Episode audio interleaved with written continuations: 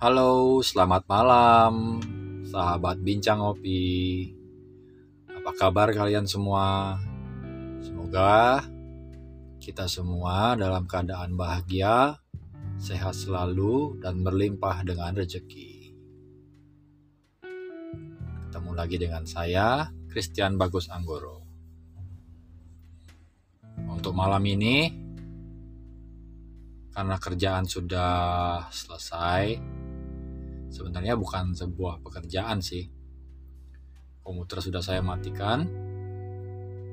Saya sebenarnya sedang berusaha untuk menyelesaikan sebuah tulisan, sebuah cerita, di mana cerita itu dimulai dari perjalanan hidup saya dari awal hingga saat ini dan harapan-harapan yang akan ada di masa depan. Jadi tujuan buku itu sebenarnya bukan untuk diterbitkan, tapi lebih untuk menjadi arsip dokumen pribadi, yang dimana buku itu nanti berguna untuk keturunan-keturunan buat anak-anak yang bisa membaca silsilah cerita sejarah keluarganya sendiri, dimulai dari para leluhur yang paling pertama ada di muka bumi ini. Jadi seingat-seingatnya para tertua itu semua saya cari ceritanya, saya coba dengarkan kepada beliau yang masih ada. Jadi saya tulis kembali ke dalam buku supaya generasi berikutnya tidak putus akar untuk lebih mengenal lagi leluhurnya. Gitu. So karena memang hari ini agak sedikit lowong, tidak ada beban kerjaan untuk hari besok, karena hari besok totally no job. Jadi malam ini saya ingin bercerita, sedikit bercerita tentang perjalanan hidup, yang mungkin dimana nanti teman-teman semua bisa memetik sebuah arti dalam sebuah cerita ini. Yang cerita ini sebenarnya saya rasakan dengan sendirinya, dengan pengalaman hidup saya. Dan yang saya harapkan nanti bisa menginspirasi, bisa menemukan pengalaman yang sama. Jadi kadang kita mendengar sesuatu, kita melihat sesuatu, kita menemukan sesuatu yang cocok untuk kita, itu biasanya kita membuat sesuatu bersama, membuat karya bersama, atau kita menemukan satu sama lain karena karena mempunyai kehidupan yang sama. Yang saya harapkan seperti itu, untuk saling melengkapi. Nah, sebagai cerita pembukaan dari awal ini, saya berusaha untuk mengingat-mengingat kembali sejak awal, dari mana semua berasal. Mungkin saya bisa mulai dari saya berusia tujuh tahun. Jadi di tempat ini, tempat ini adalah, kenapa saya ingin ceritakan tempat ini? Karena tempat ini itu adalah tonggak awal perubahan buat hidup saya. Saya banyak belajar dari tempat ini. Saya banyak menjadi dewasa di tempat ini. Saya lebih bisa menghargai sesuatu juga dari tempat ini. So, kita mulai dari awal ya. Mungkin kalau saya ceritakan langsung lompat, dan kalau secara detail pun juga diceritakan, ceritanya bisa panjang sekali, dan mungkin tidak cukup bisa didengarkan secara terus-menerus. Mungkin akan kita sambung lagi nanti di sesi berikutnya. Mungkin ada episode dua, saya akan lebih detail lagi menjelaskan cerita-cerita secara bersambung. Nah, sejak awal nih kita bercerita. So, karena memang dulu uh, ketika berumur lima tahun seingat saya, saya tumbuh dan besar dalam keluarga lingkungan yang serba berkecukupan. Kedua orang kedua orang tua saya memiliki bisnis yang berkembang, memiliki usaha yang besar, dan mungkin bisa dibilang cukup berhasil kedua orang tua saya pada saat itu membangun sebuah fondasi. Nah, singkat ceritanya ya, dalam kehidupan itu banyak gesekan terjadi karena memang kedua orang tua saya memiliki prinsip dasar yang sedikit berbeda. Ketika usaha semakin meranjak, perbedaan prinsip dan perbedaan pola pikir pun terjadi. Dan akhirnya, di saat usia saya tujuh tahun, dan adik saya seusia satu tahun, dan kakak saya mungkin beda lima tahun dari usia saya, dia berusia dua belas tahun. Jadinya kita terpisah karena pada prinsipnya uh, kita terpisah pada saat itu. Dua orang tua saya mengambil keputusan untuk berpisah rumah tangganya. Jadi pada saat itu saya, kakak, dan adik itu ikut dengan ibu. Karena ibu lebih uh, dalam dalam istilah rumah tangga, ibu itu memiliki peranan yang lebih unggul untuk merawat anak-anak di bawah usia. Jadi ketika perpisahan itu terjadi, semua kita ikut sama ibu. Dan bapak berpisah rumahnya, mereka uh, tinggal agak lebih jauh. Dan disitulah mulai kehidupan itu yang saya rasakan tuh mulai tidak enak. Karena saya biasa ketemu dengan bapak, saya ketemu dengan ibu. Jadi hari itu saya ketika saya berpikir saya ingin ketemu bapak, bapak saya udah jauh dari tempat tinggal saya dan ibu saya juga sudah jauh dari tempat tinggal saya. Jadi kadang-kadang saya tinggal di tempat tante, kadang di tempat om, dan kebetulan kakak saya sudah lebih dewasa dari saya, dia memilih ikut tinggal bersama nenek di Pulau Jawa. Nah, karena memang saya anaknya sedikit rebel, nah, mungkin pada saat itu bukan sebuah kenakalan ya, tapi sebuah pemberontakan dari saya untuk orang tua saya. Jadi saya banyak melawan, saya tidak bisa diatur, saya memberontak. Apapun yang yang terjadi, ibu saya lakukan, saya suka memberontak. Saya tidak mau mengikuti apa yang ibu saya katakan. Terlebih ketika pada saat itu usia saya pas tujuh tahun, kalau tidak salah, ibu saya mengambil keputusan untuk menikah kembali. Dan ayah saya sudah lebih awal berkeluarga lagi dengan wanita lain. Jadi karena terpisah, kadang saya datang ke rumah ayah. Di sana kondisinya sangat tidak memungkinkan untuk saya tinggal karena ayah saya juga bertemu dengan seorang perempuan yang juga memiliki anak dan juga memiliki tanggung jawab berbeda. Jadi dengan sifat rebel saya, saya itu agak sulit diterima di di rumah ayah saya.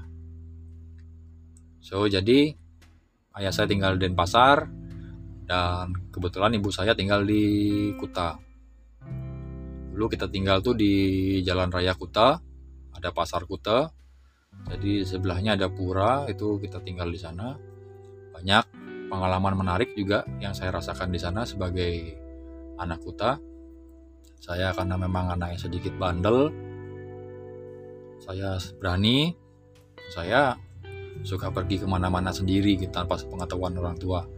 Dan ketika sekolah, saya pun juga lebih sering bolos sekolah. Karena memang kebetulan ketika pisah, mama saya tidak lagi mengurus usaha gitu. Karena usaha sudah banyak dipegang sama ayah saya. Jadi mama kembali bekerja, membantu, mendukung usaha keluarga. Jadi mama saya bekerja bersama keluarga. Jadi saya lebih sering ditinggal di rumah dan mengurus semuanya itu sendiri. Ketika saya berusia tujuh tahun itu, ya saya biasa belajar dipaksa untuk lebih dewasa. Mengurus diri sendiri mulai dari cuci piring, mulai dari nyapu, mulai dari makan, masak itu saya lakukan sendiri. Ya memang terkadang ibu saya meninggalkan masakan karena ada juga yang mengurus, tapi ketika memang entah momennya saya lupa, uh, yang membantu di rumah itu juga mengundurkan diri pulang ke kampung, dan kakak saya sudah tidak ada di situ karena kakak saya tinggal di Pulau Jawa, adik saya masih kecil dipegang sama babysitter, akhirnya saya lebih leluasa hidup sendiri, saya banyak bebas melakukan apa saja sendiri, saya pergi ke Saya pergi main jauh-jauh, naik sepeda pada saat itu, kemanapun yang saya mau. Jadi ditambah ketika buat saya waktu, keadaan itu membosankan buat saya. Saya sering bolos sekolah, saya sering main-main jauh.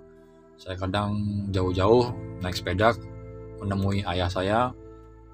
Kadang saya main ke rumah keluarga yang jauh-jauh. Jadi itulah kebanyakan saya lakukan ketika bolos sekolah. Ya memang zaman dulu tuh kalau bolos sekolah itu memang seru, permainan itu banyak sebenarnya, tidak seperti sekarang semuanya bermain di handphone. Pada saat itu belum ada namanya handphone mobile itu, kita banyakkan main di game booth itu, seperti mainan seperti handphone itu sebenarnya cuma bermain game booth lah nama istilahnya kalau bahasa umumnya. Main dingdong, jadi kita kalau bolos sekolah itu mainnya di seputaran itu aja, rumah teman, kadang main Nintendo. Karena ya memang saya orangnya lebih senang memori. Saya lebih, saya tuh terlahir dengan perasaan, yang lebih mengedepankan perasaan. Jadi ingatan-ingatan baik itu selalu saya bawa. Jadi kalau teman saya jauh, saya kangen sama mereka, saya pergi, saya cari mereka jauh-jauh. Naik sepeda, jadinya ya seperti itu. Jadi karena memang pada saat momen itu tiba, mama saya memutuskan untuk menikah, menikah kembali. Nah, inilah awal dari keburukan terjadi ketika mama saya menikah kembali. At the end, saya tidak mengatakan bahwa kehidupan ayah saya sebelumnya buruk. Semua itu yang terjadi kan memang ada asal-usulnya. Keburukan, kebaikan, ketika orang berumah tangga, orang bertemu, berpacaran. Kebaikan dan keburukan itu emang selalu bisa terjadi kapan saja, di mana saja. Bahkan ketika perjalanan rumah tangga berjalan lima tahun, sepuluh tahun, dua puluh tahun, atau tiga puluh tahun, hal-hal buruk itu juga masih bisa terjadi. Nah, disitulah mungkin saya belajar sampai sekarang untuk menjadi pribadi yang bisa menjadi orang dewasa dalam bersikap dan berpikir. Mungkin saya tidak sempurna, saya tidak perfect, saya tidak tidak amazing lah untuk soal itu, tapi saya janji, saya pastikan saya ingin terus belajar, memperbaiki diri, mengkoreksi diri. Nah, itulah gunanya saya selalu suka meditasi, jadi saya selalu mengkoreksi diri saya sendiri, apa yang baik dan apa yang buruk terjadi dalam hidup saya. So, singkat cerita, ketika orang tua saya sudah sama-sama menemukan pengganti. Jadi sebelumnya, sebelum mereka bertemu nih, sebelum mereka ada dapat pengganti, mama dan papa saya tuh saling serang gitu. Jadi mereka tuh kayak perang, kayak uh, di filmnya Avenger tuh. Jadi mereka tuh perang. Jadi Thanos itu melawan kekuatan dari kubu sebelah.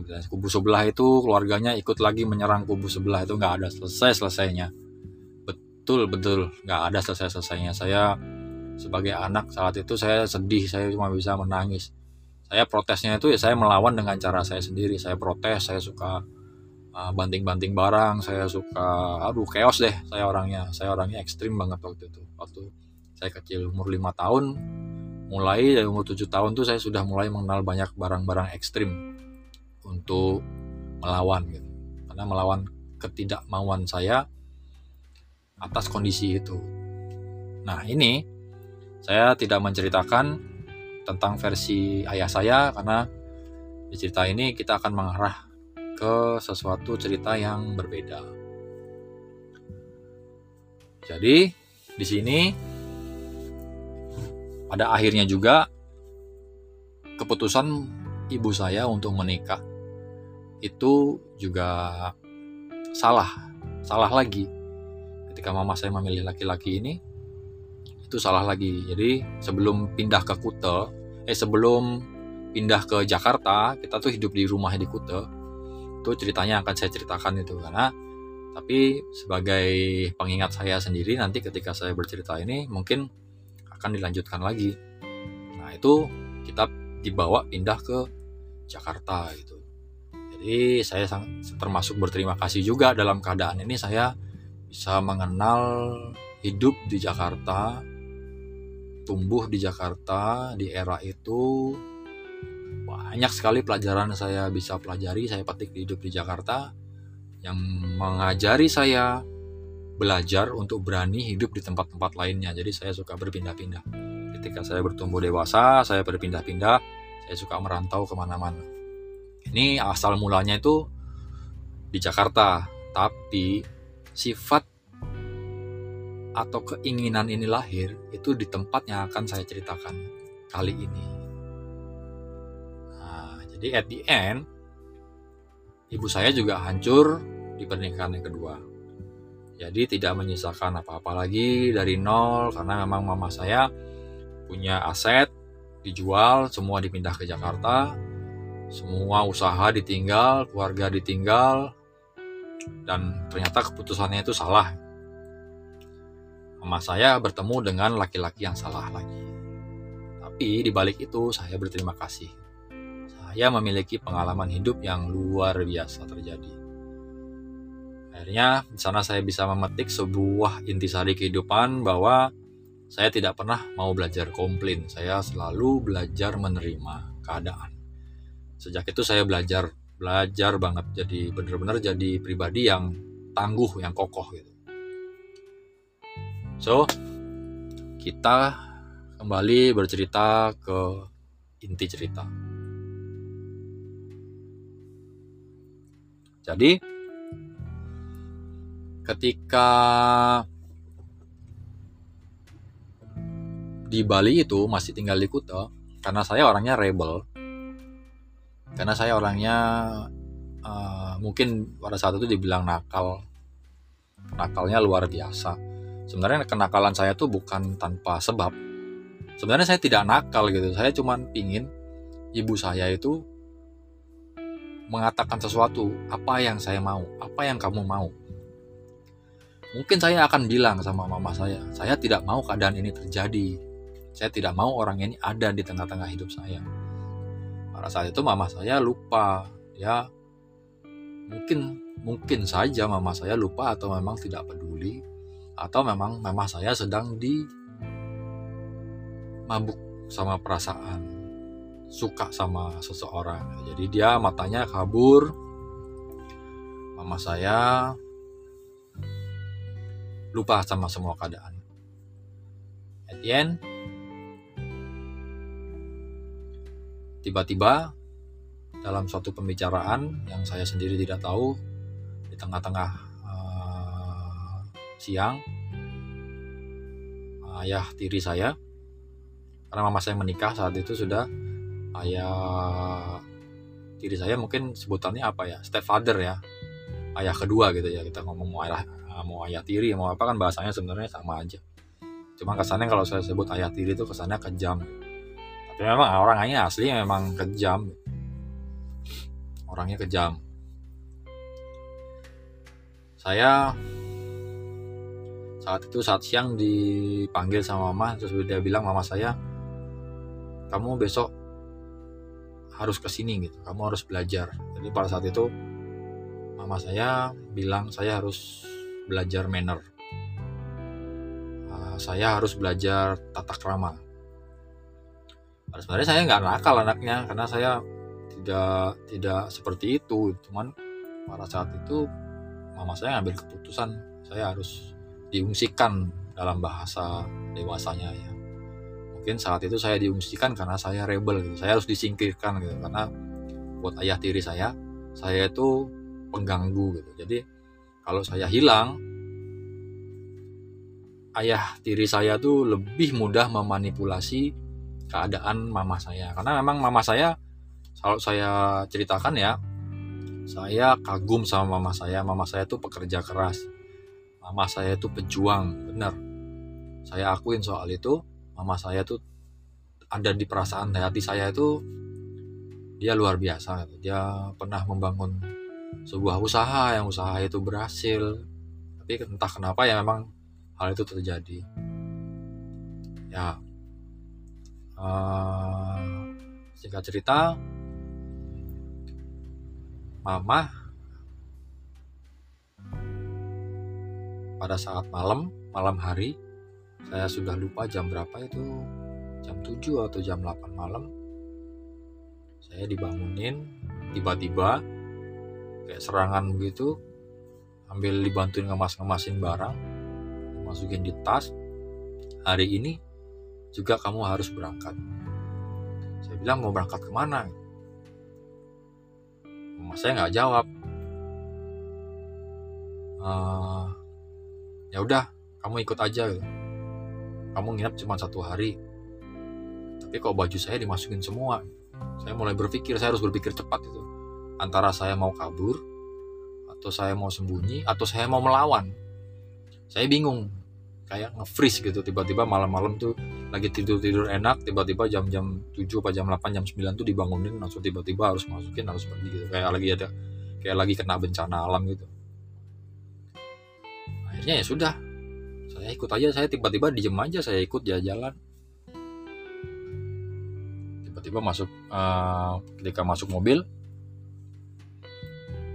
uh, ayah tiri saya mengendarai, mama saya di depan dan saya duduk di belakang, meluk tas saya, sama bawa satu dua mainan yang saya sukain.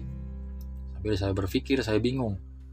Yang saya ingat satu, yang yang selalu ada di pikiran dan pelajaran saya, ketika kita pergi kemanapun yang harus kita ingat pertama kali adalah lokasi jalan. Jadi saya pelajarin semua jalannya. Ini lampu merahnya di mana, belok ke kiri, belok ke kanan. Nanti tiba-tiba ada satu penunjuk yang unik gitu. Saya ingat lagi, ini di sini, di sini. Saya diajak pergi ke tempat yang tidak pernah saya paham sebelumnya. Tidak pernah paham, saya diajak ke sana malam-malam.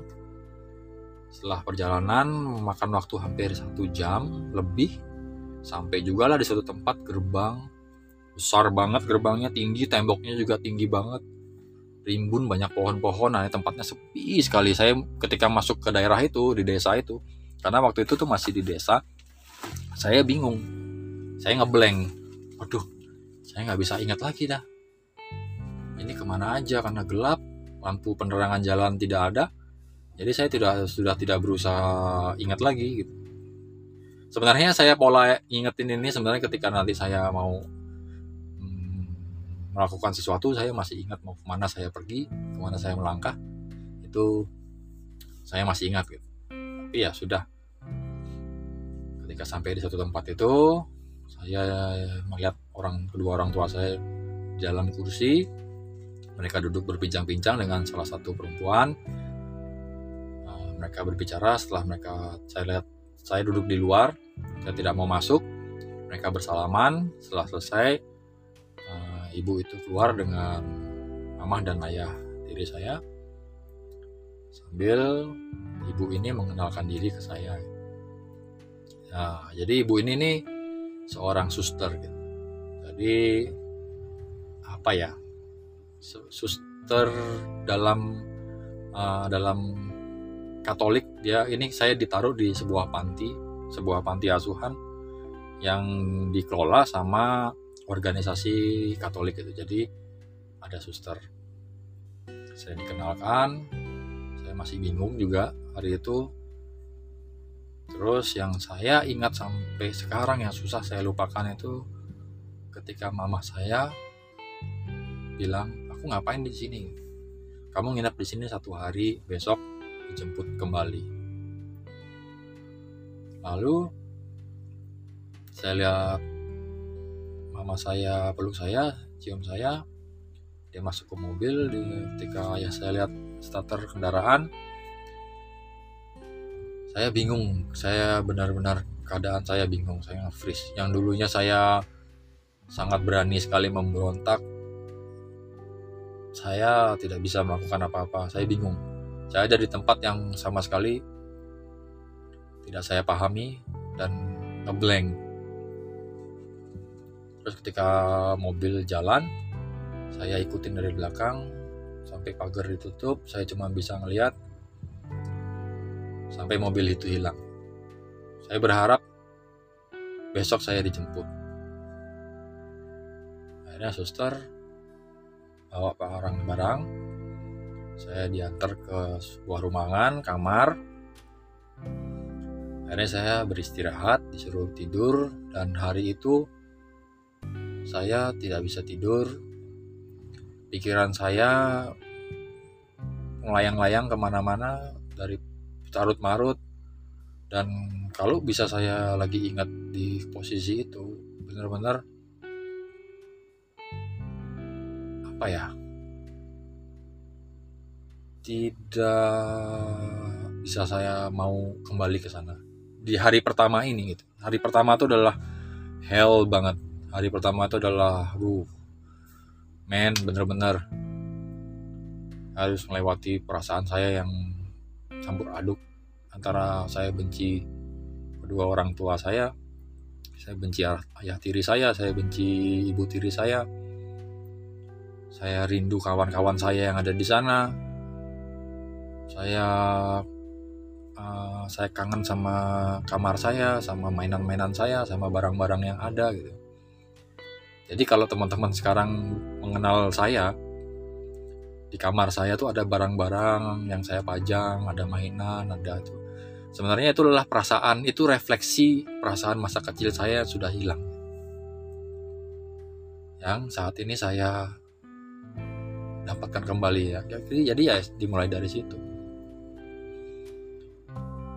Malam hari saya bingung, akhirnya ada teman-teman yang tidur juga di sebelah, dan di panti asuhan itu banyak sekali anak-anak. Banyak sekali anak-anak. Jadi di dalam kamar itu kita terpisah nih.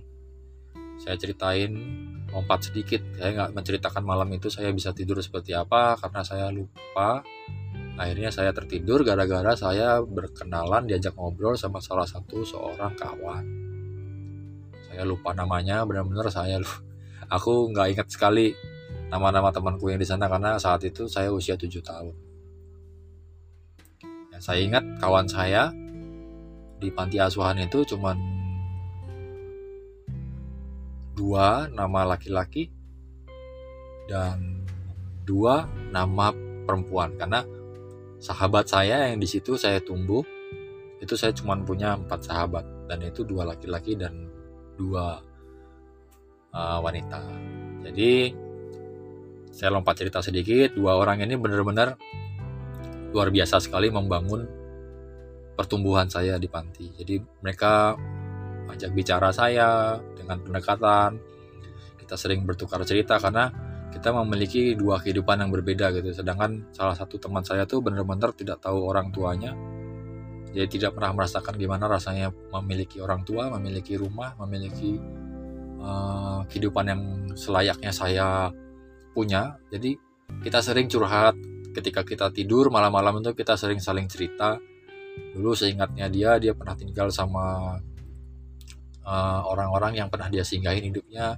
Dia ceritakan bagaimana dia hidup, bagaimana dia diperlakukan.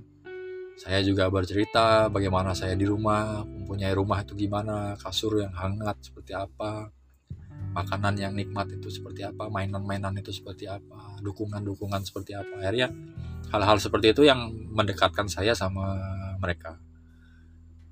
Dan dari dulu, ketika podcast ini pun juga ada, kenapa namanya di Diary Bincang Ngopi?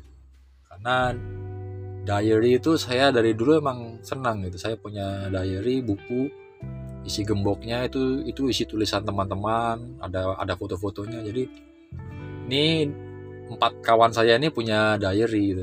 Jadi kadang-kadang kita seling tukar-tukaran, kita baca, kita isi masing-masing, ada ada puisi-puisi, ada cerita-cerita di situ.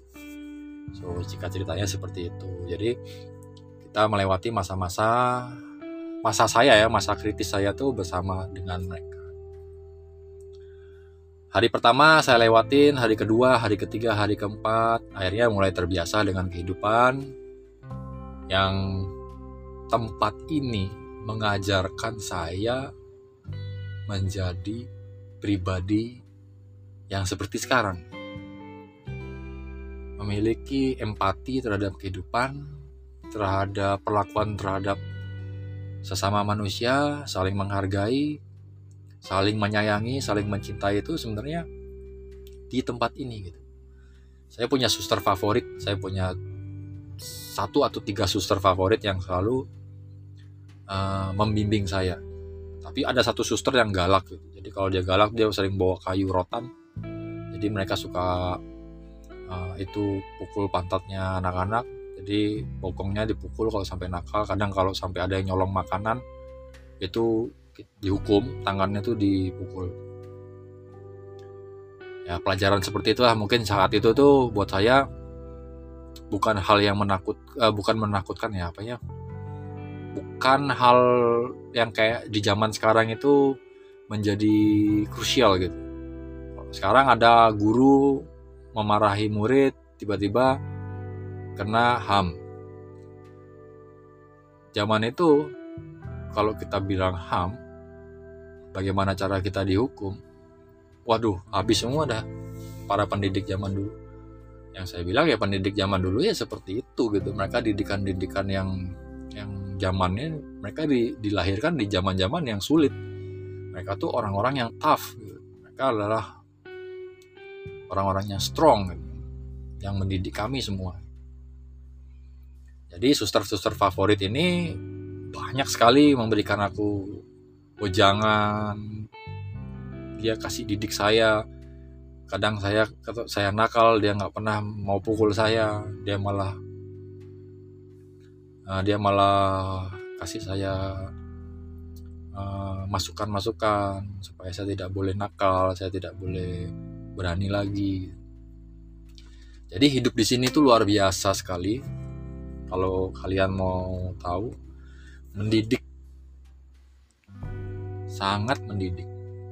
Jadi kita hidup di situ karena ini berkutat dalam suatu tempat ajaran Katolik nih, karena kebanyakan kita yang ada di situ tuh ada ya beragam agama juga, ada yang beragama Hindu, ada yang beragama Buddha, ada yang beragama Kristen dan Katolik. Jadi ketika ada doa-doa tertentu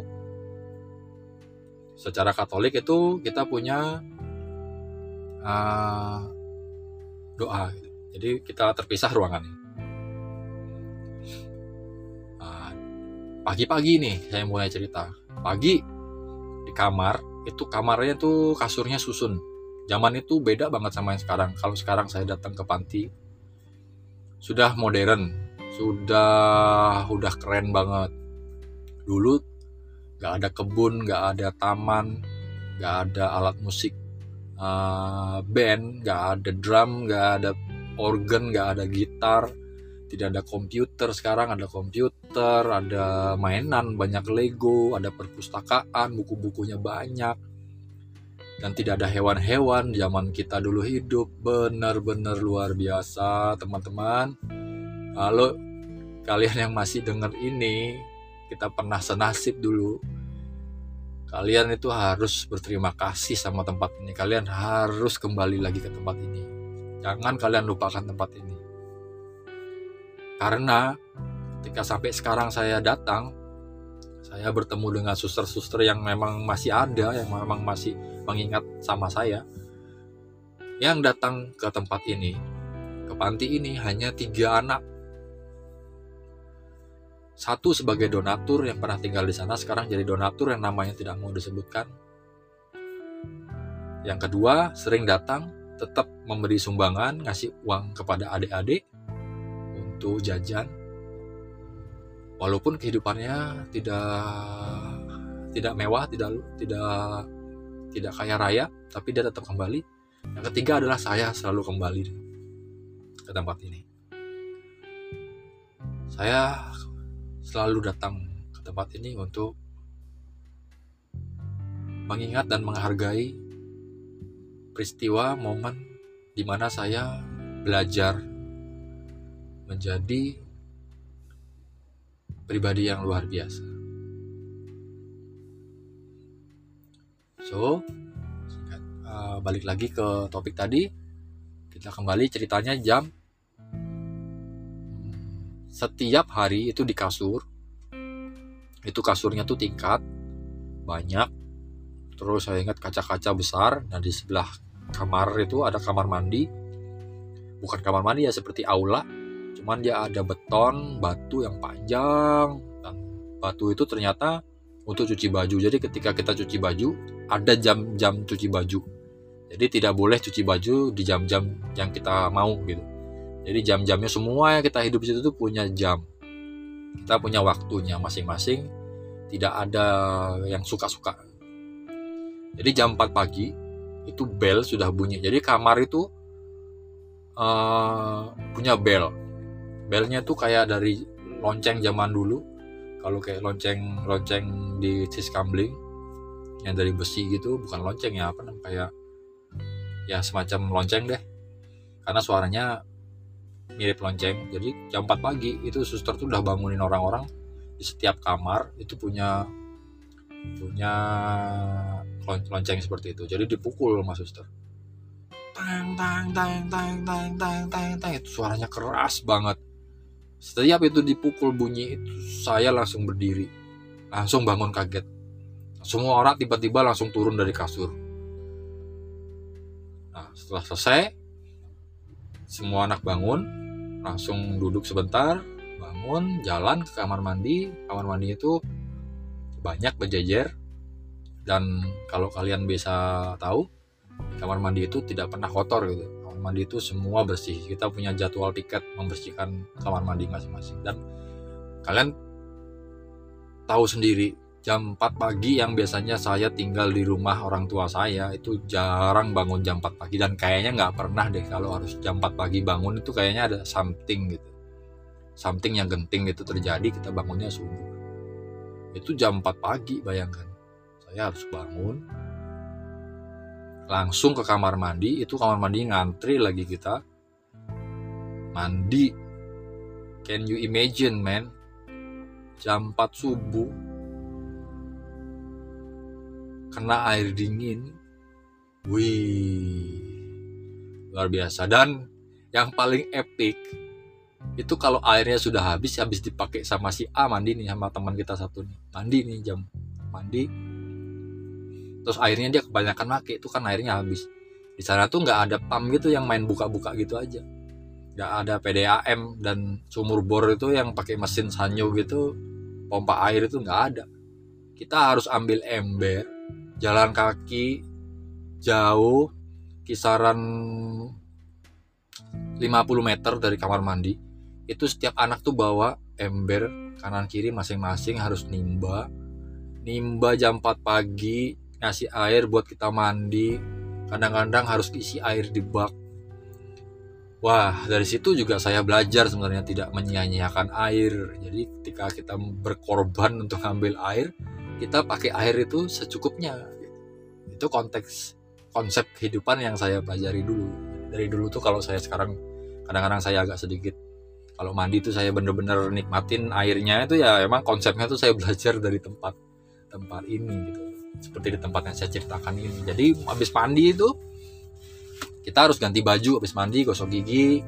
Kadang-kadang kalau cuci muka nanti pagi rasanya nggak enak. Kadang-kadang udahlah, udah terbiasa kita mandi, kita mandi. Setelah selesai mandi, kita ganti baju, kita pergi ke aula gitu. Di aula tuh jam empat itu selama hampir tiga puluh atau empat puluh menit itu kita berdoa. Di situ ada kayak aula gitu, tempat berdoa. Jadi kita harus berdoa dulu. Dan saat itu saya kebanyakan sering tidak berdoa, saya tidur, merem matanya, tapi terlihat seperti orang berdoa, tapi sebenarnya saya sedikit tidur. Sampai teman saya di sebelah tuh kadang suka nyenggol-nyenggol tuh, saya bangun. Kadang-kadang suster sambil keliling-keliling dia liatin anak-anak berdoa, dan kayaknya straight banget, ini anak ini semua harus berdoa pagi-pagi.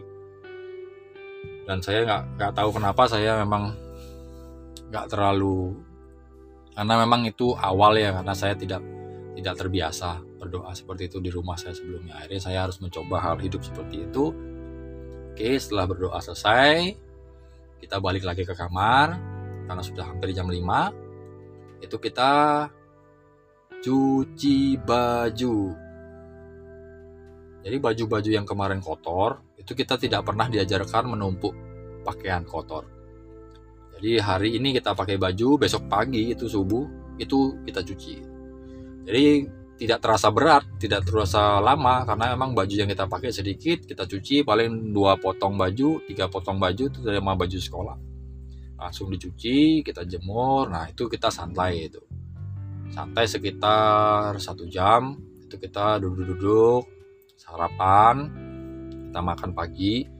Makan pagi itu ada ada ada waktunya di di di meja makan. Ada ruang makannya. Itu ada ada ada pukulan bel lagi. Bel jam sekian bangun tidur. Bel ini langsung sembahyang. Pukulan bel sekian kan kita harus makan.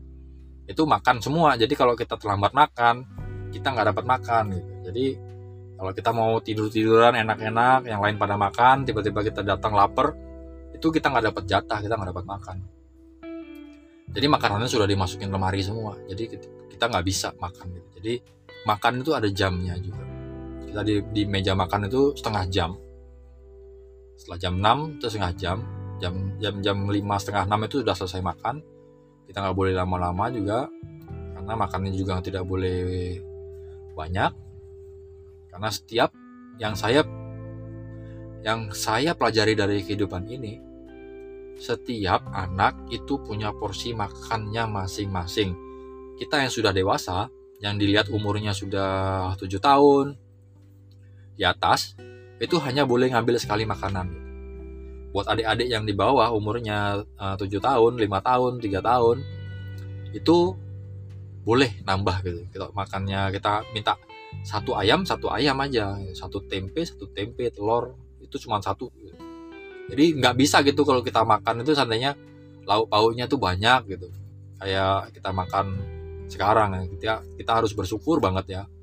Kalau suatu saat anakku dengar cerita ini, mungkin saya tidak bisa menceritakan sama mereka langsung saat mereka dewasa. Jadi kalau podcast ini masih ada, mereka bisa dengar langsung dari ayahnya yang berbicara di sini. Ini sebuah cerita buat mereka juga. Jadi makanan satu piring itu cuma ada sayur. Kalau hari ini kita makan nasi dan telur, ya nasi dan telur aja. Besok menunya telur lagi, besok telur lagi, besoknya lagi telur lagi. Kadang-kadang kita makan ayam. Ini cuma cerita ya, maksudnya mungkin aku bisa ceritakan di di depan nanti, tapi ya aku ceritakan karena kita ngomong konteksnya makan. Jadi habis telur telur telur telur, tiba-tiba nanti tempe tempe tahu atau jadi lauknya tuh nggak komplit gitu. Zaman-zaman itu tuh zaman sekarang eh zaman dulu tuh nggak nggak seperti sekarang. Aku main ke panti, makanannya banyak, isinya luar biasa. Uh, sekarang kalau aku lihat anak-anak sekarang tuh, wah pantesan aja mereka tuh semangat. Kalau dulu tuh kita habis makan ya kita tetap semangat ya. Tapi tiap hari kalau kamu makan telur, lu bisa bayangkan nggak? Ini pagi nih makan telur. ntar sore atau makan malamnya tiba-tiba bisa telur lagi gitu. Bisa ganti lauknya karena masaknya kan beda-beda. Nah ketika makan nih, sudah makan selesai, uh, oh ya uh, kita di sana di panti itu zaman itu kalau ada sumbangan nih, ada ada orang datang ke panti itu ngasih jadi donatur atau ada sumbangan makanan, ada sumbangan jajan-jajan, itu baru kita bisa dapat makanan enak gitu. Jadi kalau hari ini kita makan ayam, itu berarti di panti sedang dapat berkah gitu. Ada orang yang menyumbangkan uang gitu. Jadi suster bilang, adik-adik, anak-anak, hari ini kita boleh bersukacita, bersyukur kita bisa makan ayam. Jadi adik-adik tuh rame, itu meja makan semua orang, weh terima kasih, terima kasih Tuhan. Jadi kita semua serempak bilang terima kasih kepada Tuhan. Dan hari-hari pertama saya sana tuh saya bingung apa saya harus seperti mereka tuh apa itu itu awkward banget dan itu sangat aneh buat saya. Tapi ketika sudah hidup berjalan lama, saya menjadi bagian dari mereka, itu sesuatu yang yang saya rindukan sampai sekarang. Kita bisa makan yang enak itu kita bisa benar-benar bilang terima kasih sama Tuhan. Luar biasa. Ketika makan pagi sudah selesai, itu kita ganti baju sekolah. Kita ganti baju sekolah, buku-buku sekolah tuh sudah disiapkan dari semalam karena belajar malam tuh kita menyiapkan buku sekolah untuk besok. Jadi habis ganti baju, kita pakai tas, kita mau berangkat ke sekolah. Di sekolah itu kita harus cari suster kepala. Suster kepala itu adalah suster yang bertanggung jawab.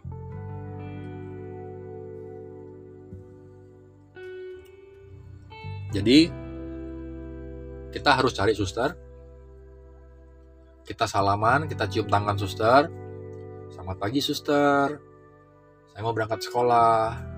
Jadi suster sembai, uh, kasih kasih doa sama kasih uang jajan.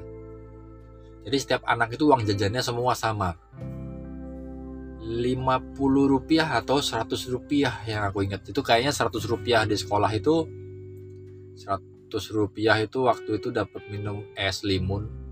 Es limun yang pakai plastik yang dikasih sedotan.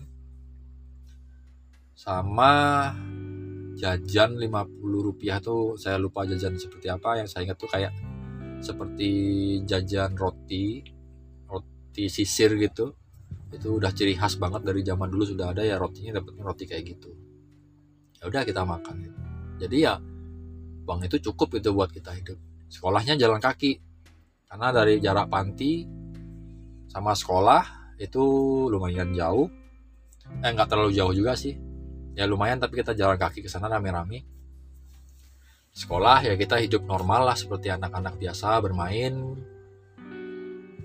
Tidak ada gadget, tidak ada permainan-permainan yang yang seperti sekarang ada. Atau di kehidupan saya sebelumnya waktu masih kecil di rumah tidak ada mainan sekolah yang beda banget sekolahnya sama kayak saya sekolah di kota gitu. Ketika saya sekolah di Denpasar sama sekolah di, di desa ini, di tempat ini, ini tempatnya di Tuka Dalung, ini tidak ada permainan seperti itu gitu. Jadi kadang-kadang dulu ketika saya sekolah di Denpasar, teman-teman saya sekolah tuh bawa mainan, jadi bawa robot-robotan, bawa mainan-mainan Dragon Ball, Kamen Rider, dan dan banyak mainan lainnya. Jadi beda banget di sekolah ini. Semua tidak ada permainan seperti itu. Permainannya kita itu mainan-mainan yang pakai kartu-kartu, main kelereng, terus main peta umpet, terus main karet-karet yang di anak-anak perempuan itu main seperti itu, lompat-lompat galah yang seperti itulah yang saya tahu. Kita main ke atas pohon, nyari nyari undur-undur di pasir, terus kita nangkep cicak, terus naik ke pohon, mukul rumah lebah, cari jambu mete. Wah, kayak banyak banget permainan waktu itu desa ya, karena emang Tuka Dalung itu desa. Jadi tidak banyak terkontaminasi sama kehidupan kota. Jadi semuanya adalah permainan desa. Dan sekolah zaman itu namanya Swastiastu. Sekolah itu uh, bangunannya yang kalau saya masih ingat uh, bagus, indah banget nih pada saat saya waktu sekolah. Jadi di sekolah itu setiap Sabtu kita ada kerja bakti, ngambil air, kita timba di kali. Airnya itu jadi anak-anak itu ngambil air, jadi bersih-bersih. Jadi kalau Sabtu mau sekolah selesai itu kita bersih-bersih meja, kita bersihin kaca, kerja bakti lah namanya istilahnya. Itu kita gotong royong bersama-sama membersihkan sekolah bersama. Jadi tidak ada namanya petugas kebersihan dulu di sekolah. Jadi kebersihan itu adalah tugas kita masing-masing. So karena di sekolah ini sebenarnya tidak ada uh, tidak sama lah, maksudnya sudah seperti yang saya ceritakan di sekolah ini. Mungkin ceritanya tidak terlalu banyak. Saya tumbuh sebagai anak-anak sama seperti yang lain. Ya waktu kecil ya pernah lah merasakan seperti mau jatuh cinta, cinta monyet lah. Seperti itu. Senang sama teman gitu, bermain. Tapi yang saya pelajarin di sekolah ini atau di, di panti ini, kita semua bertumbuh sama. Kita semua makan sama. Kita semua tidur di tempat yang sama. Kita semua punya rezeki, kita bagi bersama-sama. Kita tidak pernah melihat suku, agama, atau keadaan ekonomi keluarga masing-masing. Kita berada di tempat yang sama. Jadi saya belajar di sini. Saya punya teman yang dari Papua, dari Flores, dari Jawa, di Bali. Bali pun ada yang dari Singaraja, ada yang dari Karangasem. Mereka mempunyai latar belakang hidup masing-masing. Problema dan masalah mereka hidup masing-masing. Sama seperti saya. Kita perkumpulan anak-anak yang sebenarnya beruntung dalam hidup. Kita punya kesempatan hidup dan belajar di tempat ini.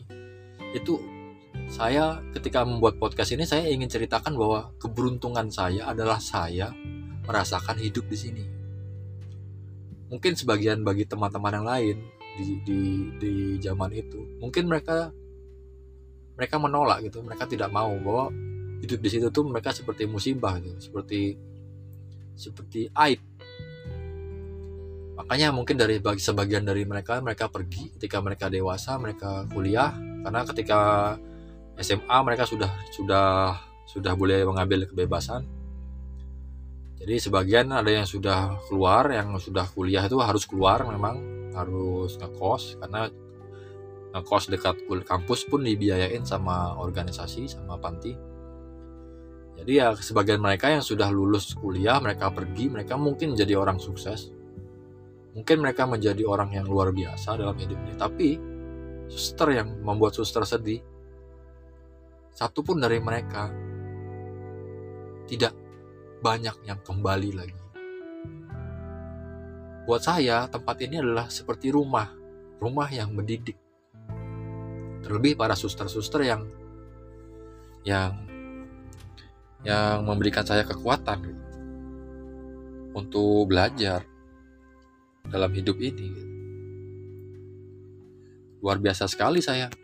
Saya punya dapat kesempatan. Kenapa gitu? Akhirnya saya berpikir ya, mungkin saya buat podcast ini mungkin bisa didengar sama saudara-saudara saya, sama saudara-saudara tidak sedarah saya yang waktu kita tumbuh bersama. Ayo kita kembali. Ayo kita ambil tanggung jawab bersama kembali. Kita punya tujuan. Kita masih punya adik-adik yang di sana, adik-adik yang perasaannya sama seperti perasaan kita dulu. Kita tidak boleh pergi. Kita tidak boleh mengkhianati perasaan ini. Ini sebagian dari tanggung jawab kita. Mungkin orang-orang yang dulu menjadi donatur di tempat ini juga orang-orang yang pernah juga merasakan hal yang, serang, yang serupa. Mereka ambil tanggung jawab itu. Kita tidak pernah tahu. Dan aku pun juga tidak bisa menghakimi gitu, karena itu pun tidak terlihat sama suster. Mungkin saja mereka datang menjadi donatur yang tidak terlihat. I say thank you for you. Aku bilang terima kasih kalau kalian masih tetap bisa kembali lagi. Cuman itu sih yang harapan saya. harapanku tuh pingin pingin sekali ketemu sama teman-teman, terutama sama sahabat-sahabat saya yang ada di tempat ini. Saya cari kalian, saya track kalian kemanapun kalian dulu hidup, asal kalian dari mana. Aku cari kalian dan aku tidak pernah menemukan kalian lagi. Satu dari kalian saja aku temui, sedangkan yang tiga lagi benar-benar aku tidak ketemu.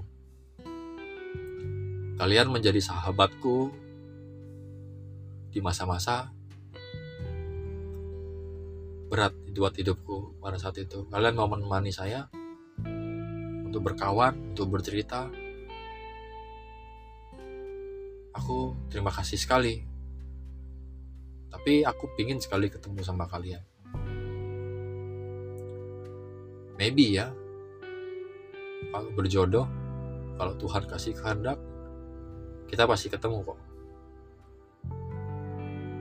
So, singkat cerita, tadi dari mana ya? Hmm, dari sekolah ya, kita putuskan tadi. Oke, dari sekolah, setelah uh, sudah selesai sekolah, itu kita pulang sekolah, kita kembali. Setelah kembali, kita taruh ganti baju. Kita ada meja, lemari, taruh pakaian kotor. Lalu kita harus makan siang. Jadi setelah pulang sekolah, kita makan siang. Jadi makan siang, habis makan siang itu kita boleh uh, anggap aja duduk-duduk lah sambil berbicara sama teman-teman, saling bertukar cerita di sekolah seharian seperti apa. Itu ya sekitar satu jam. Uh, setengah sampai satu jaman lah kalau saya boleh bilang kalau tidak salah. Habis itu kita harus tidur siang, harus tidur siang. Bel bunyi lagi, teng teng. Itu semua harus tidur siang. Tidak ada yang boleh main. Jadi ketika harus tidur siang itu pagar di depan ditutup lagi. Sudah tidak ada yang boleh keluar. Jadi kita hidup di dalam ruangan, di area itu tidak tidak tidak segampang itu mau keluar seenaknya gitu. Kita mau, mau beli jajan di luar tuh nggak bisa, kita mau apa aja nggak bisa. Jadi ya sudah, ya begitu aja gitu. Tidur siang, habis tidur siang bel bunyi, kita bangun, itu kita boleh bermain, kita bermain, ada jam bermain. Jadi ya bermain lah, ada main bola, main apa. Jadi tidak ada banyak permainan waktu itu. Sekarang banyak di panti, sekarang punya punya lapangan basket, punya lapangan voli, punya alat musik, punya permainan Lego, perpustakaan. Waduh, di zamanku ya nggak ada hal-hal seperti itu. Mainan kita ya main kejar-kejaran, main bola, main main berantem-beranteman.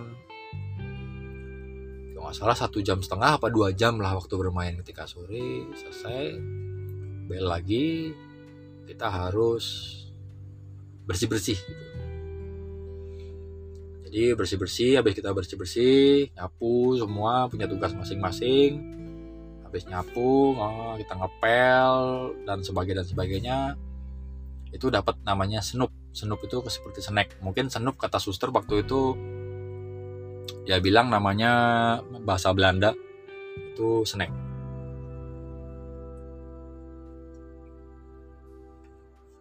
Setelah itu kita boleh mencoba makanan, snack.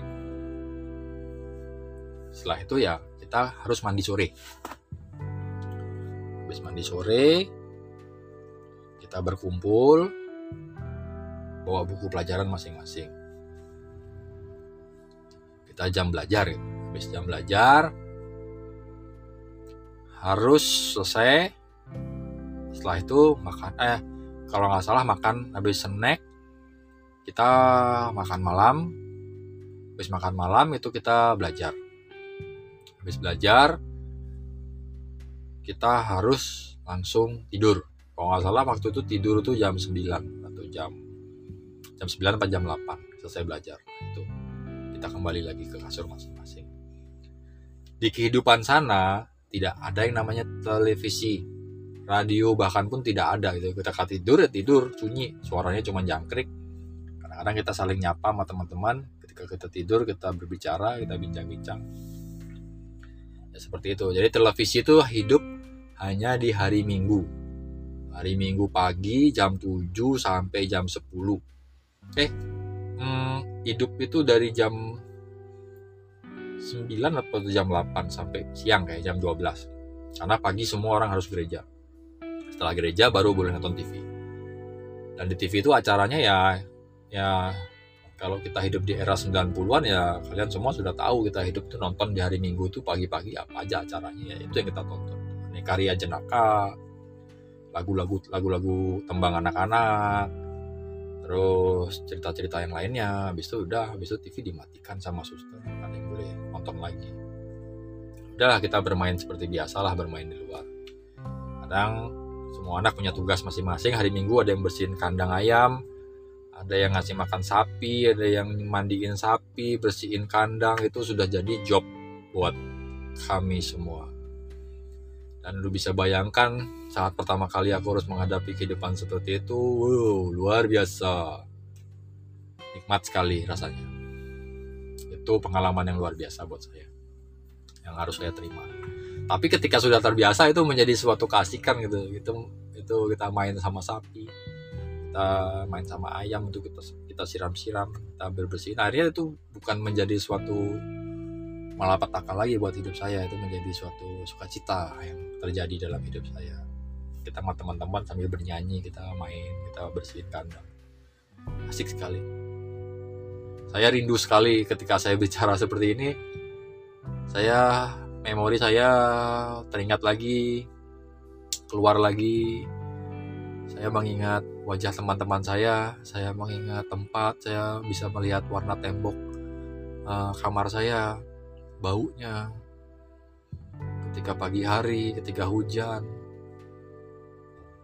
di ruangan suster, di ruang tamu dengan lukisan-lukisan tua gaya Belanda. Wow, ada di sana yang paling kerennya itu ada ranting. Jadi ada satu gambar besar buat adik-adik yang sudah keluar dari panti. Fotonya tuh di uh, dipotong bulat, itu ditempel di ranting, jadi bentuknya kayak pohon gitu. Jadi kita yang generasi pertama, eh generasi bukan generasi pertama ya, maksudnya yang adalah yang lebih tua dari kita, itu foto-fotonya tuh dipajang di situ, ditempel. Jadi ketika kita masih datang kita masih ingat, wah sini, wah kemana nih suster, mana nih suster. Tapi suster pun juga sudah sudah berganti gitu. Susternya sudah tidak lagi sama. Sudah berganti. Hanya beberapa suster aja yang dari dulu sampai sekarang masih ada, cuman saat ini sudah tidak ada lagi karena sudah dipindah tugas. Terakhir saya datang ke panti tiga um, tahun lalu. Saya sering main sama anak saya ke sana, saya ajak kenalin kehidupan saya sama anak saya. Anak saya sering bermain di sana juga, berkenalan dengan teman-teman. Seperti tradisi lah, tradisi-tradisi yang yang yang ada, yang saya rasakan itu saya kenalkan ke anak saya. Jadi suster beberapa masih ada, sekarang sudah tiga tahun, udah empat tahun. Dari tiga tahun lalu tuh kayaknya sudah dipindah tugas gitu. Suster yang masih mengenal saya. Dan saya adalah satu salah satu anak rebel yang yang mengajarin anak-anak lain tuh untuk berbuat nakal. Saya adalah anak yang paling diingat dalam sepanjang sejarah Swastiastu. Generasi pertama yang melakukan kenakalan. Jadi setelah saya uh, melakukan hal ini, follower saya banyak banget yang ikut. Nanti saya ceritain deh. Dia mau akhir cerita tuh saya ceritain ya, kenakalan seperti apa. Sebenarnya nakal sih enggak ya, saya cuma biasanya kalau hari Minggu itu atau hari hari apa, saya sama kakak-kakak senior tuh biasa gitu, kabur. Jadi kita pura-pura tidur, bantalnya bantal itu kita kita taruh guling, kita taruh selimut, kita suka kabur gitu. Kita saya aku suka kabur kemana tuh, naik sepeda, nanti sepeda tuh sama teman sekolah yang di luar dari panti. Kita ngendap-ngendap, kita punya punya tempat khusus di luar. Kita bisa panjat dari pohon, terus kita lompat dari pagar gitu. Jadi kita suka main kemana-mana. Jadi akhirnya aku punya banyak teman juga dari situ, di luar dari panti itu kita dikenal gitu. Sampai pada akhirnya tempat kita manjat itu ketahuan sama suster, karena ada yang ngaduin orang dari luar, karena ada anak panti ini yang suka keluar di jam-jam segini, keluar gitu. Jadi mereka lapor gitu ke ketua uh, pengasuh. Akhirnya kita ketahuan, kita dihukum. Kita dihukum, jatah makanan kita dikurangin selama satu bulan kurang lebih lah, saya nggak ingat. Jadi jatah makan kita tuh di, di, dikurangin. Jadi kita makannya sedikit. Nah, ketika kita makan lebih sedikit, berarti kita harus banyak, tidak boleh banyak bergerak. Jadi kita lebih jadi orang pendiam. Nah, kalau banyak bergerak, kita lapar jadinya. Ya, akhirnya ya udahlah. Mungkin jenis hukuman seperti itu efektif banget ya buat kita, yang karena biasa kita makan dengan porsinya yang sama. Terus tiba-tiba jatahnya dikurangin makannya karena kita nakal. Terus akhirnya kita karena nggak mau jatah kita dikurangin, ya sudahlah, kita nggak banyak berbuat aneh-aneh. Tapi buat beberapa dari teman-teman saya, kita tetap nakal gitu, kita tetap kita nggak kehabisan akal gitu. Kita selalu mencari ide tempat-tempat yang baru, mungkin jalannya dari gorong-gorong sampai kita keluar dari plafon, kita masuk dari plafon tempat sembahyang, akhirnya kita tembus di ruangan sebelah, akhirnya kita kabur lagi. Pokoknya kita adalah generasi pendobrak lah di era itu, bahwa kita menciptakan jalan tikus buat kita bisa bersenang-senang di luar dari panti. Tapi itu bukan nakalnya di luar itu, kita nggak nakal, kita cuma nongkrong, kita cuma duduk-duduk, cari teman-teman, kita main ke rumahnya teman, terus kita bisa main Nintendo, akhirnya kita bisa ngeliat T V lagi. Ya cuma seperti itulah. Di luar dari panti itu ada buku komik, ada buku apa, kita main ke rumah teman. Karena di panti itu yang aja yang hanya ada tuh hanya buku pelajaran gitu, dan buku kisah-kisah uh, agama gitu. Jadi ya bacaan kita ya seperti itu aja gitu, tidak ada yang lain, karena memang zaman itu memang kan sangat terbatas sekali barang-barang seperti itu untuk untuk kehidupan di panti ya. Jadi hidup di panti itu banyak sekali mengajarkan aku menjadi orang dewasa. Suster dulu, termasuk Suster Klemensia sama Suster Gracia, masih ingat banget. Suster Klemensia itu suka ngajarin anak-anak di dapur untuk masak. Jadi suster itu suka buat kerupuk, suka buat kacang. Jadi setelah digoreng itu dibungkus-bungkus. Itu kita bergantian, kita kita tuh itu bukan paksaan buat suster, tapi adik-adik itu belajar. Aku pun juga belajar tuh membungkus, bisa bisa berbicara bisa berbicara sama suster, kita bisa ber, diceritakan sama suster. Jadi itu keintiman, kedekatan kami sama suster pada saat itu, karena memang kita ingin bantuin suster itu bungkus bungkus kerupuk. Akhirnya uh, kalau nggak salah teman salah satu teman tuh punya ide, kenapa nggak dijual, maksudnya di, dijual di, di, di, dijual lebih luas lagi gitu. Akhirnya ketika sekolah itu kita bawa dagangan, kita titip-titip di warung-warung, terutama di warung kantin sekolah, itu jual kerupuk sama kacang-kacangan.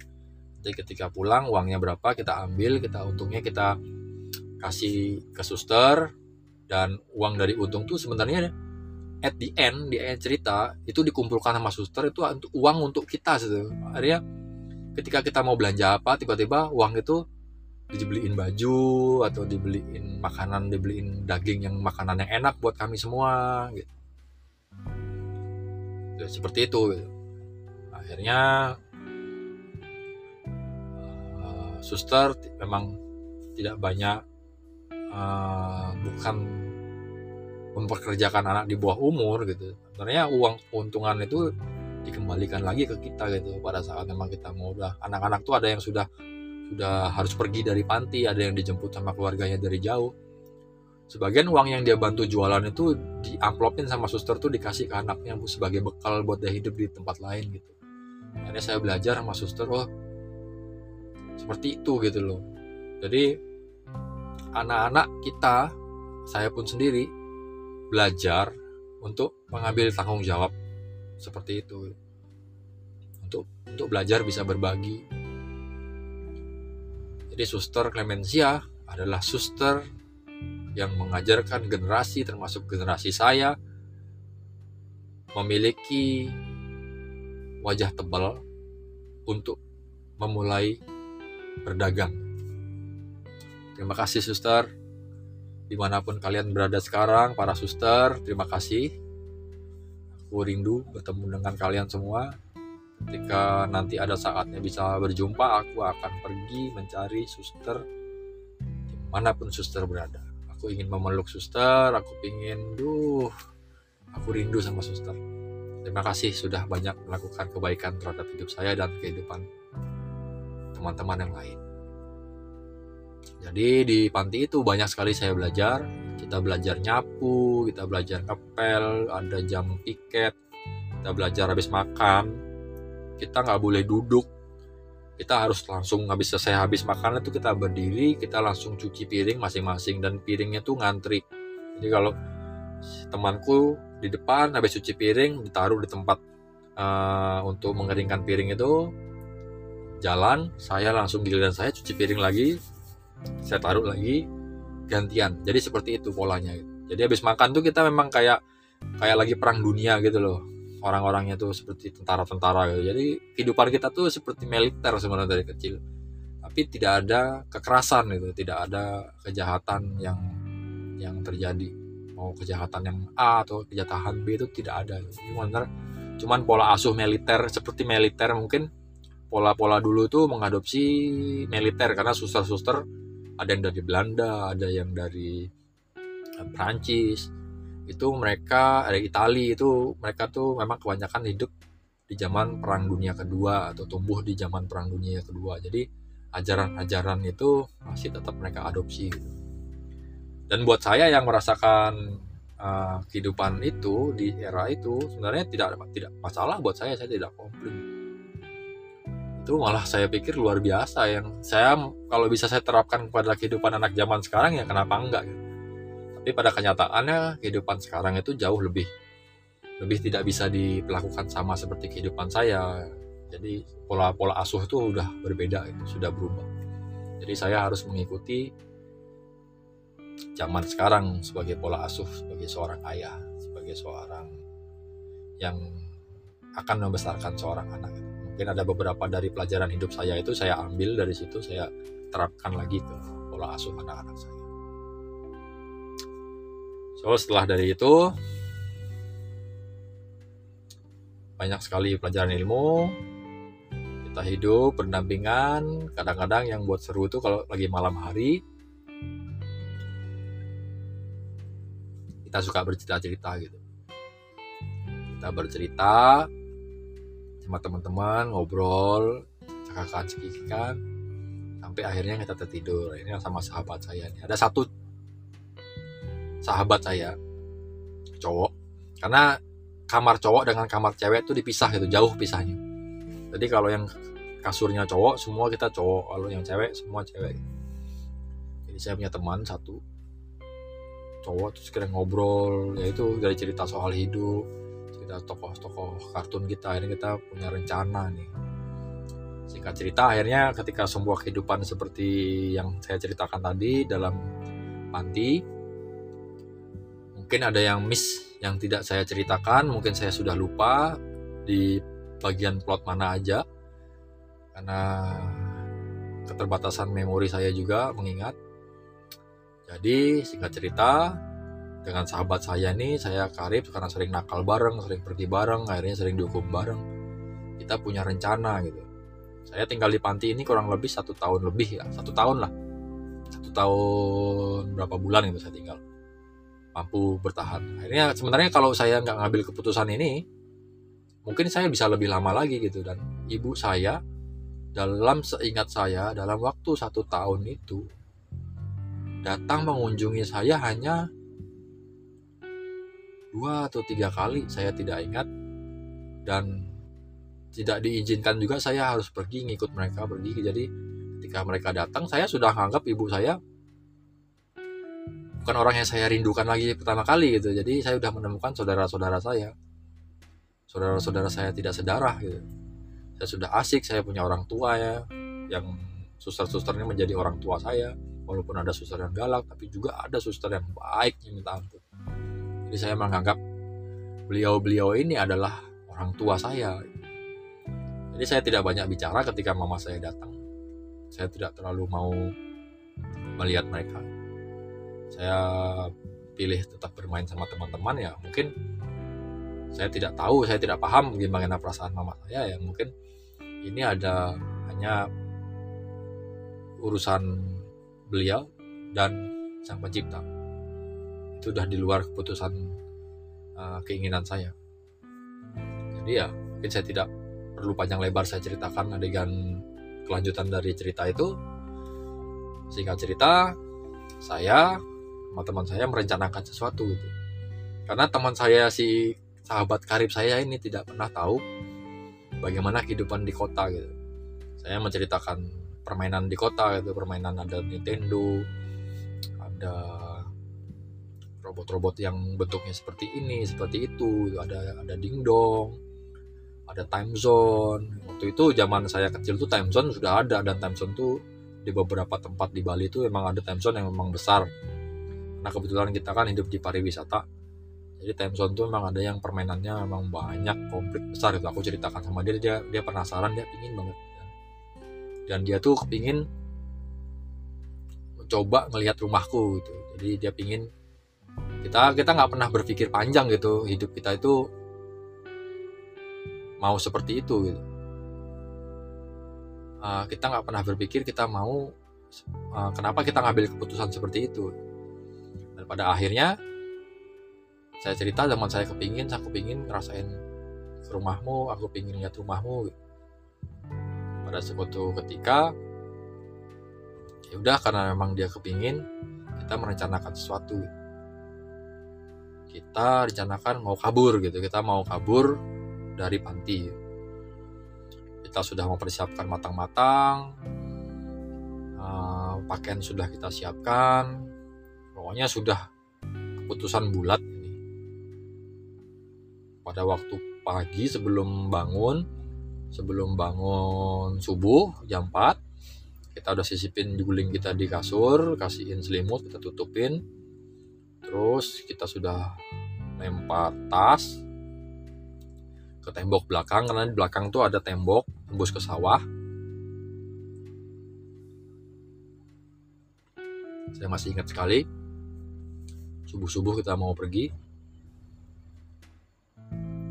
Ketika saya sudah berhasil kita buat pegang, karena saya ngelempar uh, tali nyangkut, terus saya injak injak di punggungnya untuk naik, bisa merah, bisa megang tembok yang paling atas.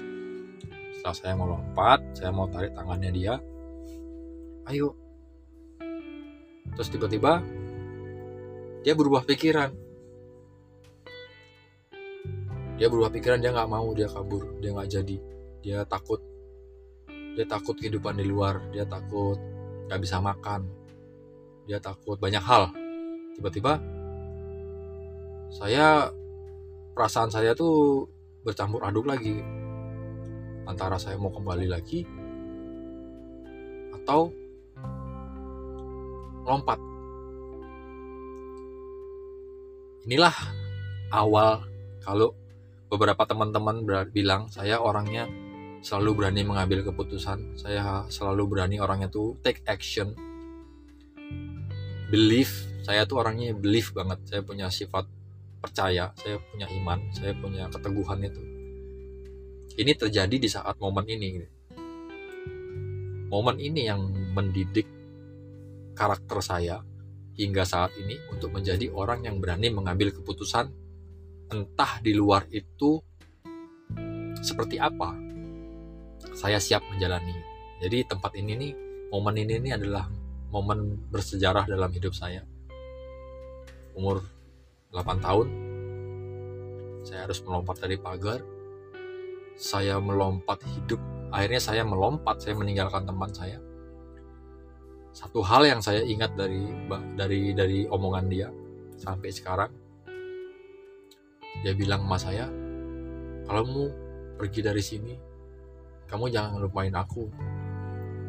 Besok kalau kamu sudah besar, kamu jadi orang kaya, kamu cari aku ya. Ya pada saat itu aku bilang, ya, kalau kamu gak mau ikut sama aku, kita bisa jadi orang kaya bareng. Kita bisa bekerja bareng besok, kita bisa tinggal bersama. Dia bilang, dia bilang gak, gak berani, dia bilang gak mau. Karena gak banyak kehidupan yang dia tahu di luar sana. Tidak seperti apa yang aku tahu, karena aku punya pengalaman hidup di luar dari panti. Akhirnya aku melompat. Dan ketika aku lompat, aku sampai di tanah, ada perasaan aku pengen kembali lagi. Ada perasaan aku juga takut. Tapi aku sudah melompat. Aku gak bisa kembali. Aku tetap berjalan maju ke depan. Semakin jauh, semakin jauh perasaan takut itu semakin hilang. Perasaan ingin kembali itu sudah tidak ada lagi. Saya tidak pernah berpikir di depan kehidupan saya itu seperti apa. Saya bisa makan seperti apa. Saya hidup bagaimana. Saya ketemu dengan orang jahat. Saya nggak pernah berpikiran sejauh itu. Karena saya hanya bocah umur delapan tahun. Yang saya tahu, saya berani mengambil keputusan untuk lompat dari tembok itu. Apapun di balik tembok itu, itu adalah tantangan yang harus saya lewati. Jadi sampai sekarang, prinsip hidup seperti itu tetap saya pegang. Apapun yang ada di depan, itu bukan untuk saya takuti. Tapi itu adalah tantangan yang harus saya lewati.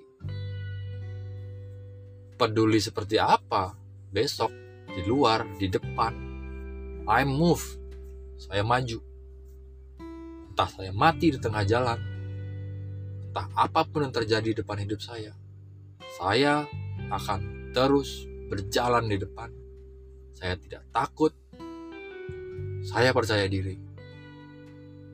Dan pada akhirnya, sampai saat ini, saya masih bisa bercerita hal ini kepada kalian semua dan mengingatkan kepada diri saya sendiri bahwa sebuah impian itu terjadi ketika kita berani untuk mengambil keputusan demi hidup kita. Tidak perlu banyak pertanyaan. Kamu cukup rasakan aja kehidupan. Take action. Lompat. Kamu akan menemukan banyak hal di luar sana. Kamu akan menemukan orang baik. Kamu juga akan belajar menemukan orang jahat, orang licik, orang yang suka berkhianat. Kamu akan menemukan orang penjilat, berwajah dua, fake, dan masih banyak lagi. Ketika kita memang berani mengambil keputusan untuk melihat dunia lebih jauh lagi, kita akan selalu dihadapi sama hal-hal yang tidak menyenangkan selalu datang sama hidup kita. Itu semua harus kita kuasai untuk kita bisa olah menjadi kekuatan positif. Kekuatan positif itu datang dari mana? Dari rasa yang kita latih sejak dini, atau mulai besok kita berlatih, no matter what, kita tetap bisa mampu untuk menguasai kalau kita sendiri kita percaya kita bisa mampu untuk untuk untuk menguasai. Jadi kalau teman-teman banyak bertanya, saya berani melakukan bisnis ini, saya berani membuat produk seperti ini, saya berani seperti itu. Ini adalah tonggak buat saya. Ketika saya berani melompat dari tembok, saya mampu face to face menghadapi kehidupan yang brutal di luar dengan menjadi diri saya sendiri. Dengan menjadi diri sendiri, kita melahirkan karakter yang kokoh. Dan semua karakter yang kokoh itu diciptakan dari landasan manner serta attitude. Di mana itu tercipta? Itu tercipta di tempat saya dibesarkan. Tempat yang saya singgah walau sebentar, tapi tempat itu memberikan saya banyak arti kehidupan. banyak kejadian setelah saya lompat dari pagar itu. Banyak. Saya hidup di mana, saya numpang, saya hidup di tempat orang, saya harus belajar beradaptasi numpang hidup sama orang, harus tahu diri, bagaimana cara saya hidup, saya harus menjadi banyak hal terjadi dalam hidup saya, sampai akhirnya saya ditemukan lagi sama orang tua saya, saya dibawa, akhirnya saya dikirim ke Jakarta. Tapi itu akan menjadi cerita yang lain yang mungkin nanti saya akan ceritakan dan akan saya bagi buat kalian semua, supaya saya sendiri bisa belajar gitu, kembali untuk mengingat ini, bahwa ketika kita sudah mampu memaafkan diri sendiri, menerima diri sendiri, kita akan lahir menjadi pribadi yang luar biasa. Pribadi yang berguna, dengan tujuan, dengan prinsip, dengan visi, dengan misi. Buat apa kita dilahirkan dan bagaimana kita melanjutkan kehidupan ini? Itu ada dalam keputusan kita masing-masing. Yang bisa kita ambil keputusan itu hari ini, esok, atau kapan, kita sendiri yang tahu. So, baik atau buruk kehidupan, itu semua ada dalam pilihan hidup kita. Jangan sekali-sekali kita ragukan diri kita sendiri. Jangan kita rendahkan diri kita sendiri. Jangan permalukan diri kita sendiri. Kita dilahirkan semua melebihi itu. Ketika dunia menutup pintu buat kita, ketika tempat semua menutup pintu buat kita datang, kita ciptakan pintu sendiri. Pintu itu untuk kita lalui dan kita tinggalkan untuk orang-orang bisa lalui lagi bersama. Kita menciptakan jembatan. Bersama kita ciptakan itu. Supaya apa? Supaya kita tumbuh menjadi orang yang kokoh, yang kuat, yang saling melengkapi, saling mendukung. Inilah konteks kehidupan sesungguhnya sebagai manusia. Yang kita kejar itu bukan hanya melebihi harta. Harta itu adalah karunia buat kita untuk bisa berbuat lebih banyak. Saya banyak sekali belajar dari Suster Gracia. Saya ingat satu momen ketika saya dulu nakal sekali. Suster punya keputusan dua. Dia pukul saya, dia hukum saya, atau dia merubah saya dengan caranya dia. Tapi suster di sini merubah saya sampai saat ini. Suster pegang kedua tangan saya, dia dekapkan tangan saya ke pinggang saya. Mata suster yang sampai saat ini saya masih ingat. Mata suster itu melihat kedua mata saya. Sangat serius. Suster bilang, "Christian, kamu ingat, Tuhan tidak akan pernah melihat apa yang kamu punya. Tapi dengan apa yang kamu buat, dengan apa yang kamu punya, kamu juga harus lebih bisa berbuat." Lama saya pelajari apa artinya.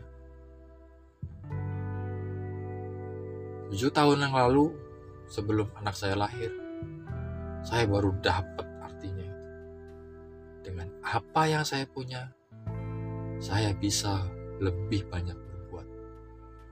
Di depan saya ada mikrofon. Saya membagikan cerita ini kepada teman-teman untuk bisa dipelajari, untuk bisa dipetik maknanya, bisa menginspirasi bahwa kalian semua tidak sendiri. Kita semua memiliki hati yang sama, perasaan senasib yang sama. Saya berbuat, saya punya uang, rezeki lebih diberikan Tuhan kepada saya. Saya beri, saya berbagi. Tuhan berikan saya kekuatan, lebih kuat dari kebanyakan orang. Saya membantu meringankan beban orang dengan cara banyak hal. Ada banyak sekali kehidupan ini, kita diberikan sesuatu tapi kita bebal untuk tidak melihat. Semakin dewasa ini kita semakin ignore terhadap kehidupan. Kesedihan saya muncul lagi ketika masa-masa ini hadir dalam kehidupan kita. Dan saya sebagai seorang teman tidak lagi sanggup melihat banyak teman-teman saya sudah pergi. Bukan karena penyakit, tapi karena memang mereka memutuskan untuk berhenti hidup. Dan mereka tidak berbicara sama teman untuk bercerita apa yang mereka alami. Mereka sudah jauh dari jalan yang sudah ditetapkan kehidupan ini. Tapi itulah hidup. Itulah keputusan. Baik atau buruk, kita semua hidup dalam satu jalan. Kita hidup dalam satu bumi. Kita hidup dalam satu payung. Saya cuma mampu mengatakan mari menjalani kehidupan ini dengan saling menyemangati, dengan saling membantu. Tidak ada hal lain yang sebagai manusia ini kita bisa lakukan selain saling mendoakan dan saling menyemangati. So, setelah dari kejadian itu, banyak kehidupan yang saya alami. Mungkin akan saya ceritakan di sesi cerita berikutnya. Walaupun teman-teman tidak bosan mendengarkan saya berbicara ngoceh seperti ini, karena ada perasaan yang mengganjal dari hati saya. Saya ingin mengutarakan sesuatu, ada sebuah cerita yang ingin saya bagikan buat teman-teman, untuk bisa teman-teman petik manfaatnya, paling tidak untuk merenung dan bersyukur ketika kalian semua mendengarkan ini. Kalian lihat kiri kanan hidup kalian, kalian syukuri apa yang ada. Makanan yang ada di meja makan setiap pagi yang dibuat bersusah payah dari orang tua kalian. Dari kerja keras mereka, mereka tetap masih bisa menyayang kalian. Kalian masih bisa dipeluk. Sayangi mereka, dukung mereka, doakan mereka. Jangan kalian hakimi mereka. Ini yang saya pelajari selama hidup, bahwa kita tidak boleh membenci kedua orang tua kita, seburuk-buruk apapun mereka. Tanpa mereka, kita tidak ada. Dan ketika kita ada dalam kehidupan ini, itu disebabkan oleh tanggung jawab kehidupan mengizinkan kita hadir dengan satu tujuan. Kita harus mempelajari diri kita sendiri untuk mengerti apa tujuan hidup kita. Itu aja poinnya. Kalian sayangi kedua orang tua kalian. Minta maaf sebelum semua terlambat. Banyak kejadian ketika ada masih orang tua, kita pergi ninggalin mereka, kita musuhi mereka. Orang mereka tuh orangnya mau jahat, mau orang baik, jangan benci mereka. Karena ketika mereka sudah tidak ada, di mana kita bisa cari mereka? Kalau mereka lagi ada, bahagiakan dengan cara kalian. Sayangi mereka dengan cara kalian. Apa adanya, apa yang kita punya, itu adalah bentuk wujud kita sayang sama mereka. Itu yang kita tunjukkan sama mereka. Kita tidak perlu menjadi orang lain, atau orang tua kita pingin kita menjadi A. Kita tidak perlu mengikuti jalan itu. Kita punya cara tersendiri untuk menyayangi mereka. Tunjukkanlah itu adalah bentuk rasa sayang kita terhadap mereka. That's it. Dan ketika mereka tidak ada, penyesalan terjadi. Kita cari mereka, kita datang terus ke dalam uh, makam. Ketika mereka dikuburkan di mana, kita terus datang sana, kita menangis, kita berdoa kepada mereka yang sudah tidak ada. Itu semua percuma. Ketika masih hidup, kita tidak cari mereka, kita tidak sayangi mereka. Buat apa kita peluk batu nisan? Sedangkan ketika mereka masih menjadi daging, kita musuhi. Sayangi mereka, sayangi kehidupan, sayangi orang-orang terdekat kalian. Teman, sahabat, bahkan orang-orang yang tidak, tidak kenal pun kalau memang membutuhkan pertolongan, bantu mereka. Ketika kamu bisa membantu, kita semua bisa membantu, itulah berkat yang sudah diberikan Tuhan kepada kita. That's it. Tidak ada lagi selain. Mari kita menikmati hidup. Jangan terus perasaan menderita kita simpan dalam hati. Kita harus bisa membuka diri terhadap orang-orang yang baik terhadap hidup kita. Kita harus bisa menerima mereka, merangkul mereka.